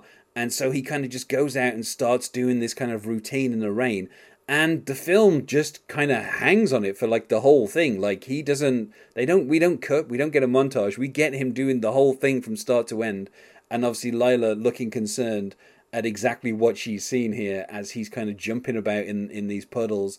Um, and then he kind of just runs off into the distance and, and kind of leaves. Um, and that's kind of like the last that they talk before we get into uh, the big set piece, which is uh, the, the show. Um, and this, I feel, is the point where we need to address uh, the locker room. Many stand-up comedians over the years have said the one thing, the one thing more than anything that stands out about Punchline is they've never been to a comedy club where there were like full, like a full kind of backstage that had lockers and everything, and there were just like literally like dozens of stand. I've heard so many stand-up comedians talk about how they've never been in clubs where like the backstage area is that big, basically, like it's bigger than the stage, and I just think it's funny that obviously, I mean, it's a choice because we need the comedians to talk to each other um, in a in a setting, but that it can't be like upstairs in the club because it needs to be more like inside baseball. So you need to have them in a setting away from the stage, away from the bar, where you can just have them talking about stuff, you know, that's kind of the behind the scenes stuff. Uh, but obviously, you can't do that if you've just got like a tiny changing room. Like they've got to have like an area. So uh, obviously, the director made a choice to put you know this big kind of locker room. But you know, for the last thirty years, it has been a bone of contention with stand-up comedians that the this type of thing does not exist in in kind of comedy clubs. Um, you know, and if you are beginning as a stand-up, do not expect to be able to get a locker in a club. Like that's just not a thing. um, but I do think I I don't know. I I kind of find it endearing because it does mean that the comedians can interact with each other and they're not doing their acts like they're just kind of talking about the ins and outs. And I think you know it's a good space because obviously, you know, in the build-up to the show, uh, this is where all the comedians, apart from Lila and Steven are going to be, um, you know, kind of warming up and deciding the kind of running order and kind of talking to Romeo about what's going to happen in the show. Um, so, you know, it's kind of a necessary evil, I think, in the film. Yeah, I guess I've never really had a problem with it. It just seems like, you know, for the world that they're creating in the film, sure, it, it you know, let them have a place in the back that where they can have this space. I mean, you're right. We need it. We need that environment where all of these different comedians that we that we have can interact where it's not just like at the bar out front or something like that. So, you know, to to that extent it's it's never bugged me. But I'm not a comedian. well, I can tell you on on podcasts for the last like decade, I've heard a, a lot of comedians going on about Punchline so and funny. the the locker room. Uh, yeah, uh, and it's worth noting, of course, Steven is not in there as they're kind of deciding the running order, you know, the Romeo comes down and he says who's going on first, which is going to be Damon Wayans. We have not addressed the fact that Damon Wayans is in this film yet, but obviously this is he's just been in little bits and pieces. He hasn't really kind of been in the film, um, but you know, this is Damon Wayans Senior now, I believe, um, because we have ourselves a Damon Wayans Junior. Um, so it's it's it's just interesting to see him here. Really, I mean, like you know, his son has the same kind of um, kind of presence as him. So it's kind of interesting. I mean, obviously, you know, Wayans family is huge. Um, and uh, Damon Wayans, I don't think was ever re- as was ever a stand-up comedian, but obviously he had done like sketch comedy and stuff. Um, so I'd say out of everybody who's there, he has kind of the the, the most kind of comedy-based background. Um, he doesn't he do. I, I well, I know he does recent comedy stuff. I, I don't know if he was doing it at yeah. the time, but I know at the time he was or uh, now he's doing more comedy stuff. But I, I don't know if he's. Yeah, doing... I mean, I think at the, at the, time of the film, I don't think he was strictly a stand-up comedian. I think that might have come. Yeah, later uh, in his afterwards. life or something. Yeah. yeah, but yeah, so uh, he's going to be going on first, um, and you know the rest of the order is kind of given out. We're wondering where Steven is. We don't know where Lila is. Um, and Steven, it turns out, is outside the club with a little mini bullhorn, and he's doing, um, I don't know, like car noises, and he, I, he's just having fun. Uh, when the judges arrive, he kind of stands on, uh, I don't know where he's standing, like on some steps or something, and he keeps kind of like making fun of the judges as they come in uh, with, with this little tiny bullhorn to the kind of crowd outside. I don't know why that crowd is still outside. If the show is about to start, right, shouldn't they be inside sitting in chairs? You know, that kind of thing. Um, and we find out that Lila, you know, she's dressed uh, she, as, as Gina said, she's he, she's corrected her hair so it does not look like it did previously. Um, and she is she's decided that she's going to go to the to the to you know take part in the contest, um, and um, you know as part of the deal, she's going to take her husband with her finally, so he can you know see what she's doing, and then you know the idea is being that this will be the last time that she does it, um, you know, and so you know, she kind of arrives late and everyone's happy to see it, of course, because she's a nice person. And um, you know, uh, the the kind of the rest of the you know the rest of the comedians are getting ready, and this is when we find out um, that Billy is not on the list, um, and hmm. and yeah, and I think the reveal of it's kind of, I you know, like just the fact that like kind of he's like you know what's my like when am I going on, and Romeo's like um he, you know, you're not going on. you know, it's it's for up and coming stars, and you know that's that's really not what Billy is. You know, he's like he's at the end of his career. You yeah. know, there's there's no point in him being in this contest. And I think as an audience, you kind of like you're already you're kind of already thinking, well, yeah, obviously he wouldn't. You know, there's no point in him taking part. Uh, but it's still sad when he kind of they they kind of reveal to him, you're not going to be going on. And then, of course, Romeo is like, you know, you just go up there and laugh. We need you to go up there and laugh at stuff. And, you know, And then when he says, of course, you know, we're all a family, and it's like, uh, that does. I mean, that doesn't seem completely true here, but uh, yeah. Um, It's And, it, it's y- it's that heartbreaking thing though, where you you know you realize you know you're past that point in your career where you should keep doing it. You know, it's I don't know. It's it's it's a it's a bit of a heartbreaker right there. Poor Billy. Yeah. Um, I don't know, Andy. I think I still got a chance in the NBA. Give it a couple more years, I might get drafted. You keep believing that. yeah um so yeah i mean i i mean you know it is i think uh, you know we we obviously uh, we'll, we'll kind of you know billy will kind of go missing for a couple of minutes and then you know steven will go see him with lila and you know that is probably like kind of the kind of him just kind of doing like you know the med, kind of a medical exam and just seeing what's wrong and then obviously just realize you know he kind of tells a joke and makes billy laugh and he's like you know obviously you're fine but it's like it's just kind of sad to to kind of see that that's where kind of Billy is. You know, like he's he's just kind of you know he loves kind of comedy so much, and yet you know that's it. And he does say, you know, I won a contest, you know, and it was like a bigger audience than this, and it was more of a big deal, and you know, like, and he's kind of trying to you know kind of point out that you know he was more successful in in a way, but obviously he's ended up at this club uh, doing like the three a.m. slot, so you know, maybe it's also a little bit of a reminder of like that's probably where it might end with, for Steven as well. It's Yeah. like, you know, in 20, 30 years, maybe this is where you'll end up is is just kind of closing out the night in some kind of small club in New York. And uh, with the arrival of Lila and Steven finally getting inside the building, we get a montage of people's materials. Um, and uh, I don't know. I mean, uh, we got to. I think the, the actor is called Angel uh, Gonzalez. I want to say. I don't think that's correct. I think I'm messing up that surname. Um, and he's the guy uh, who has the gigantic, um, like ghetto blaster, That's and he says the Japanese people piss me off. That's Rico, Um, right? Yeah, the character of Rick. I mean, Yeah. some of these characters they never give them names on screen, so it's. Yeah. Um, but yeah, he's he's not happy because uh, you know the Japanese have made this gigantic ghetto blaster that he has to carry on his shoulder and it hurts his shoulder. Uh, that's his act, apparently. Yeah, Um, I, I don't know that all these people brought their A game for this contest. Yeah, Damon Wayans, his character gets extremely hostile and says that um, you know the uh, there are black men with small penises and they are the ones that date white women, and the audience is not happy with that. and um, you know, I think uh, you know, in terms of like edgy comedy, that's really the only kind of edgy comedy in this entire film. But uh, I mean, he delivers it really well. Like, um, you know, I would like to have seen more of his act, but that's kind of all we get. Um, and we get of the two uh, the two lady comedians. The first one comes out and she does some kind of singing, uh, with which again I, there's so much kind of singing stuff. Uh, we obviously get the nun coming out and she does some singing again, uh, a lot of singing. Um, and then the, the, there's the other lady who does the um, the syllable hysteria, which I thought, which I always thought is a funny bit.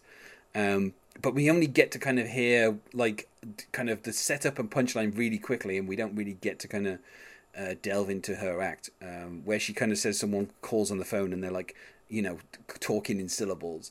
Um, and I, you know, I thought that was that was a funny bit. Um, but of course, we're all building up to uh, Taylor Negron, and he talks about how he likes to go and piss off Iranians, uh, which you know, uh, in in the kind of eighties, that seems like a target that you wouldn't really go and, and hit. Um, and he says that he he has he wants to get carpet, but he doesn't have the square footage. And so, of course, the Iranians say to him, "You don't want carpet, you want rug." And just the way that Taylor Negron is like, just says the word area rug, like, and just kind of opens his mouth, and he says, you know, they're like bald eagles, and he just goes area rug, and I just. I don't know. It always makes me laugh, and that's all. Like, I just love the way that he does that. It's my favorite part of this like montage of all the other comedians is just the delivery of the words area rug. Yeah, that's that's one of the um, few moments in this that actually sounds like a genuine like stand up bit. yeah, and he delivers it so well, and he just the way he kind of like the way he does like the voice. Again, it's like it's. I mean, it's funny voices, but you know, I feel like Taylor want Negron- carpet. yeah, yeah. You know, you want ah, ah, ah, and just, yeah, Oh, and it's I don't know. It's just it's it's one of the things when I see it when I first saw this film where I was like, you know, it made me laugh because it's just so kind of perfectly executed, and you know Taylor Negron really like sells it. Um, and it, even just from that one bit, it's kind of like, oh, he maybe he's the potential rival for Steven because he seems to have like a very defined like act, whereas all the rest, uh, you know, as much as as much as you enjoy the singing, Nungina, I I cannot. That, that, I seems to be, just- that seems to be all that all that he does, though. So Right. I, I think earlier there's a bit where he did he did a, a piece where he was oh, he like was the lesbian nun. lesbian lunch hour or something. yeah when he was where he was where he was he was doing like a daytime talk show thing called lesbian lunchbox which i feel that has got to be some kind there's got to be some kind of double meaning going on there um but yeah so which again i thought that was kind of well delivered it's only one line you know of a, of a kind of small part of like a routine but still um you know obviously we're building up to the two headliners and you know Lila goes out first because obviously I even Romeo thinks that Steven's going to win, so obviously you send your strongest comedian out like last. And so she kind of what's weird is she goes up and she starts to do a bit of crowd work and then she stops doing that and she starts talking like because somebody said she's like how long you been married to this kind of couple? And they're like six months. And then she starts kind of going into like the marriage jokes. Um and th- again this is where it kind of goes into a bit of a, a kind of montage so we don't get to hear all the jokes. Uh, but do we we do keep cutting back to john goodman who is laughing up a storm um, at every single joke. And you know this is the, the moment where you you kind of see how much he loves his wife because obviously i mean i don't think he's fake laughing um, but i think he's like he's now seeing it he's like understanding what she like why why she wants to do this and you can kind of see on his face like he gets it um, and kind of john goodman kind of just laughs at all the, the gags Like, he even, he even laughs at the jokes, her, her jokes about him being bad in bed, which is what that, that's, Yeah. that's supportive husband right That's there. right. yeah and i and so i would say again like i think you know uh, as we've as we've said throughout this i don't think like the kind of scripted stand-up stuff is the funniest um, but I think Sally Field kind of really sells it because you, you have to get the idea that Steven is nervous after she's gone up because she was so good. And so they do kind of sell that. Um, although, you know, obviously they do it a little bit by montaging it so we don't have to listen to the whole kind of act. Um, but you know, obviously she does really well, which I think even surprises like Romeo. he's, not, he wasn't kind of expecting her to do that well. Um, and then you know, when she comes off and she's like, you know, kind of trying to wish him good luck, and he's like, "You didn't make it easy" and stuff. So it's like, uh, I do like the kind of, you know, he he's always seen her as being someone who could be like a good comedian, but now. Uh, there's a little bit of like professional jealousy here where he he realizes actually she's kind of found her voice and that's going to make it a little harder for him. Um, and it does because he goes up and he starts attacking the judges. Um, where he says, thing. "Let's let's meet our judges," and he starts to like listing off um, like the Three Stooges and the Marx Brothers. Like he just lists off like names of three. Um, although earlier Romeo did say you may recognize them from Nuremberg, which is kind of like I thought that was kind of like a, a I don't know that seemed like a bit close to the edge in terms of like if you want these people to be on your side and making a TV show, calling it like pretending like they were Nuremberg is a little bit kind of. But yeah, um, so he kind you can see that he's kind of lost his way a little bit, and he then kind of goes into uh, uh, he does like a run on like superheroes where he makes some not very funny jokes about like you know table man and stuff like that where it's like I don't I mean I guess maybe it's because we're you know post you know you know we're in an MCU universe these days so we all understand superheroes so him kind of making these jokes in the 80s you know really there was only like you know the the Superman films and that was it so him come, kind of coming up with these names um I don't know. I don't find that bit particularly funny. He, of course, goes back into his Korean driver bit, um, which seems the crowd seem to get on his side.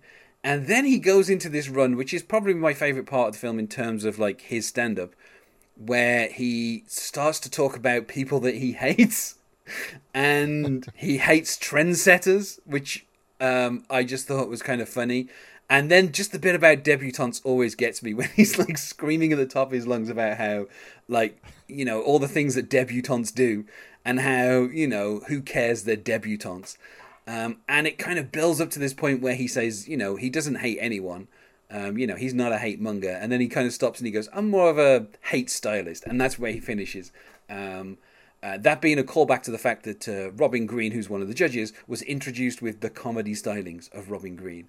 And so he's kind of doing a play on that. But I always like the I'm more of a hate stylist line because I do think that's still quite funny. Just It's very funny, and that's actually a a really strong example of like a good like close to an actual stand-up comedy set Right. like right? Like it actually tied together. Like there was there was something cohesive about not just his own bit but he actually managed to like cohesively connect it to a different part of the show which i, I thought that was like one moment of really good stand-up comedy writing that we had here but i love that bit yeah true to today, nobody cares about debutantes.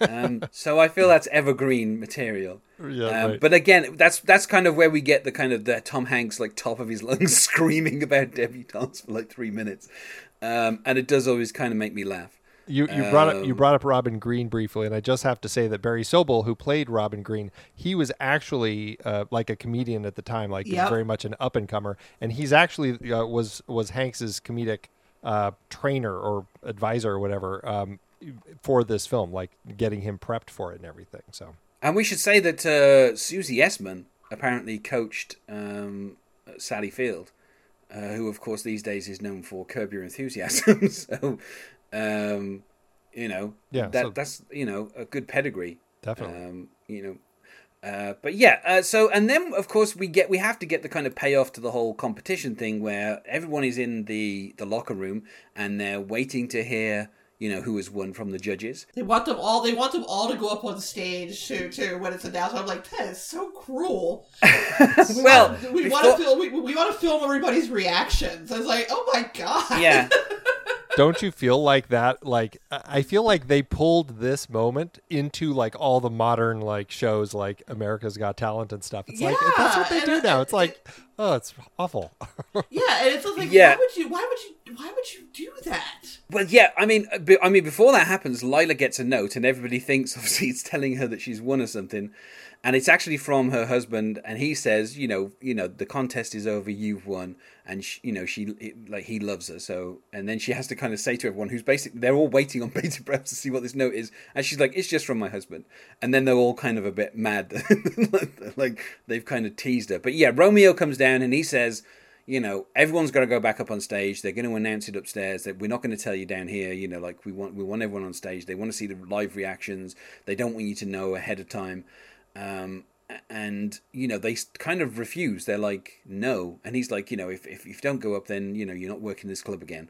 And um, you know, he's kind of them kind of forced to reveal that Lila has won because um, I can't remember which one of them says, you know, like Stevens won, and he's like, no, you're wrong. and I do kind of like the way he does that. It's like, see, you don't know everything, and um, and so she she's like, you know, she does this thing. I, I mean, it, it, they kind of play, they extend it out a little bit where she kind of goes to the door and she's like, she's going to walk out, and because she doesn't really care about the competition, you know, she she's more than happy to let Steven have it um, because obviously, you know, he's in second at the moment. Um, and she keeps kind of going backwards and forwards a little bit, and Romeo keeps thinking she's going to kind of, you know, go up the stairs, and then she goes and gets her purse because she forgot her purse, and then, you know, I like the kind of final exchange is Romeo saying, "Do you want to work in this club again?" And as she's leaving the door, she goes, "Yes, I do," and then closes the door and walks Yeah, I love that. It's great. Yeah, and it's like because obviously you know she's she's clearly the best comedian he's got. So obviously he needs she needs like you know he needs her. She doesn't need him. Like if she's a good comedian, she can go do this anywhere. So I like the kind of power dynamic there.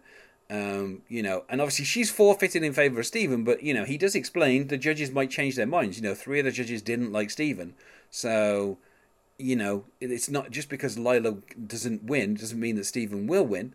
Um, of course, Steven does win. Um, but we then get a little bit of Lila outside. You know, she goes to meet John, and you know, John Goodman, of being such a kind of warm individual, this is the point where he, you know, he kind of, he, you know, he's like he loved it. He loved the act. He sees why she does it. You know, she's really funny. You know, he was laughing the loudest, and she kind of heard him, and you know, it, it just kind of feels like, you know, they they might have like a, a future. Um, and they're kind of as they're walking away, he's kind of suggesting stories that she can tell on stage about members of their family. And I kind of like that he's now like he's taken the place of Steven. Like he's now the one who's kind of thinking of material for her and kind of giving her ideas. Um, you know, it's and very, as they it's walk, very, it's very sweet. yeah, and I th- as they walk away, we kind of cut inside the club, you know, with the kind of the music playing over the top, and we see like the spotlight go on Steven. So obviously we know Steven has won.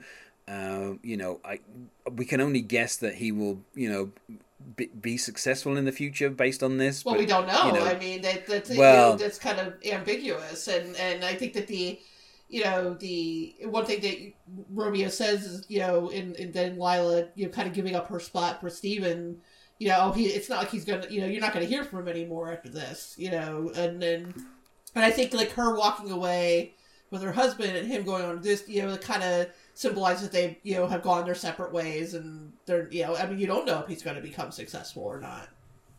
But what we do know is that this is what he needed, right? Like he was he was an emotionally Oh, broken Yeah, person. yeah, and yeah. He, he just needed the win. And so I so to that end, it's I think that there's I don't know, I just I like the the payoff between the two characters, uh, regardless of the direction that their lives end up taking. It felt like it. I don't know. It felt like a, a an honest ending to me. Yeah, they, they both got what they needed. You know, she Yeah. she really w- wanted her husband's approval. Yeah. Um, and you know now that she has it, and he's a, he's seen what she does, and, and he likes it. She can, she can keep comfortably doing it, not feel Right. not feel like it's a big secret she has to carry, which in turn will probably make her a better, more relaxed comedian. Yeah, I th- you know it's a good it's a good ending. Like you say, a little bit ambiguous for uh, you know in terms of what Steven will do. Um, and you know, like we finish with uh, with Billy kind of uh, doing his kind of sign off um, just over the just before the credits kind of roll, um, and you know that is where we finish. And uh, yeah, you know, I you know like you say, I think it's a good ending for both of them. Like they they you know she managed to kind of make up with her husband. He got this win. Whether or not he becomes a success from it is completely separate to that. And whether or not she ever does stand up again, you know, she she might decide that you know now she's got her the approval of her husband. Maybe she doesn't need to do it like six nights a week, whatever. You know, uh, realistically, even though she had won, I don't know that like a spot on on Carson would really mean as much to her as it would to Steven. So it kind of makes like it's not like she's going to suddenly start becoming like a touring stand up comedian and you know doing the doing the circuit. Like that just doesn't doesn't make sense as like her next step. You know, she wants to kind of just kind of get her act better and kind of just you know do it as it's kind of like a hobby more than a job. Whereas for you know for Steven Gold, it's obvious that this is his entire life. Yeah, yeah. Um, and as, like she says, she's got time. It's like she's not she's not Yeah. she's not there for what Steven is. So I think that yeah, it's it's nice. Yeah, but uh, yeah. So uh, I should also say that in the in the in the crowds, if you read the credits, there's a number of comedians, including Bob Zmuda.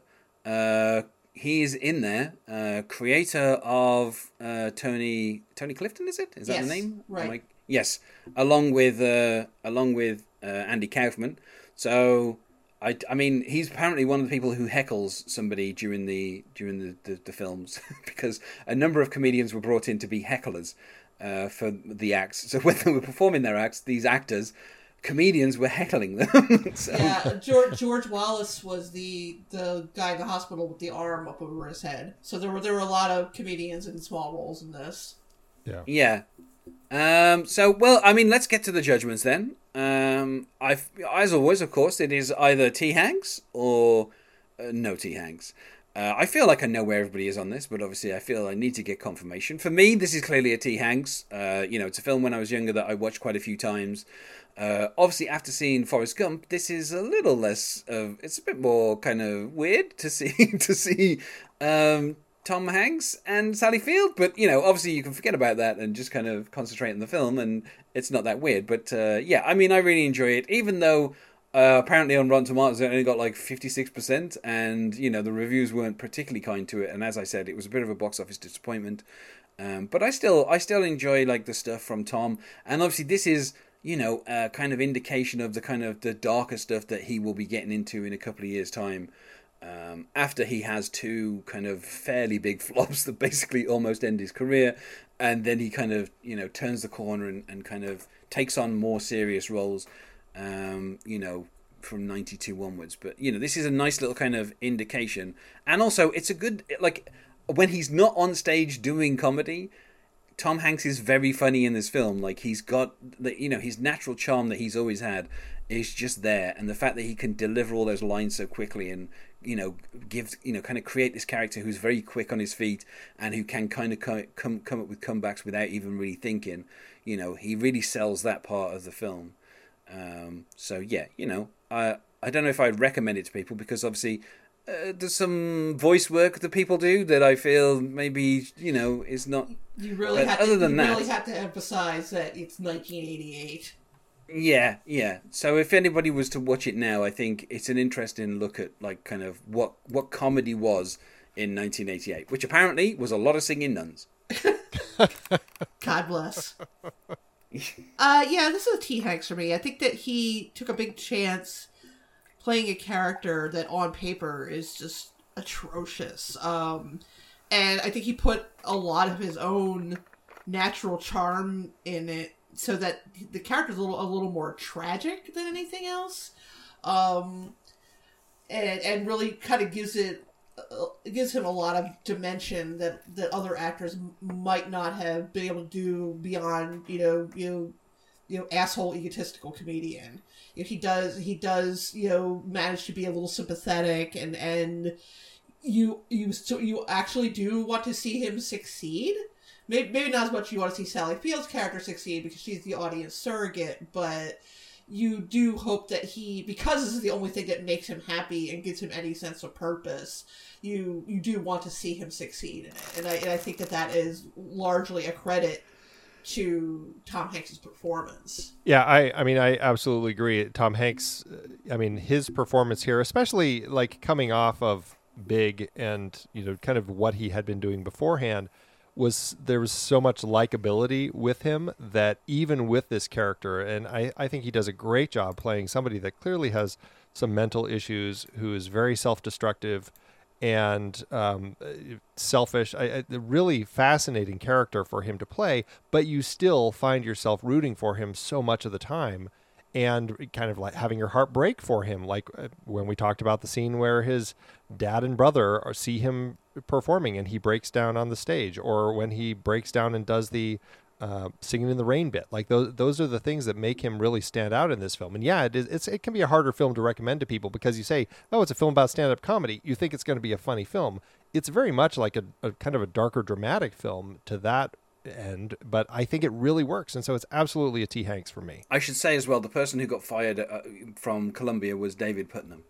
Uh, he was he had quite a few high profile failures. He, mm. I think, to up until a certain point, he was the only ever um, uh, British head of an American film studio, and he was there for like I don't know eighteen months, and everything was a disaster, and basically Columbia was falling apart, and they got rid of him.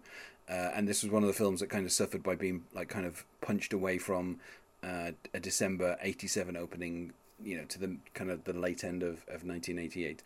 Um, but I feel like I just had to say that because I, I I couldn't remember his name, and I did remember seeing a couple of documentaries about David Puttnam. Felt like I should at least mention it. What of him being a fellow Brit? Um, so now that is out of the way, let us go to plugs, and I am going to start with uh, Andy. Is there anything that you wish to plug? Yeah, I mean, if you uh, want to hear more of the podcast world that I do, um, I'm part of the Next Reel Film Podcast family, um, co-host on the Next Reel, which you know we're uh, going to be celebrating our 10th anniversary, believe it or not, later this year, uh, which is crazy to me. But yeah, we talk a lot talk a lot about movies over on that channel and that network. So just head to thenextreel.com and you can see more of the shows we do over there. And Gina. I am the co-host of the Kill by Kill podcast. Uh, we talk about horror movies, um, focusing on the characters and the weird little little background details. Um, some of the movies we've covered recently have been um, The Conjuring Three, uh, John Carpenter's Prince of Darkness. Uh, Uh, we also do a side project called Dish by Dish, in which we are rewatching the TV series Hannibal and talking about episode by episode. And uh, should you wish to get in contact with us, you can find us at the extremely awkward Twitter handle T underscore FT memory. Uh, thanks to both of you for being my guest this week. Thank you. Absolutely. And next week, I'm going to unfortunately have to leave the big city and head out to the burbs.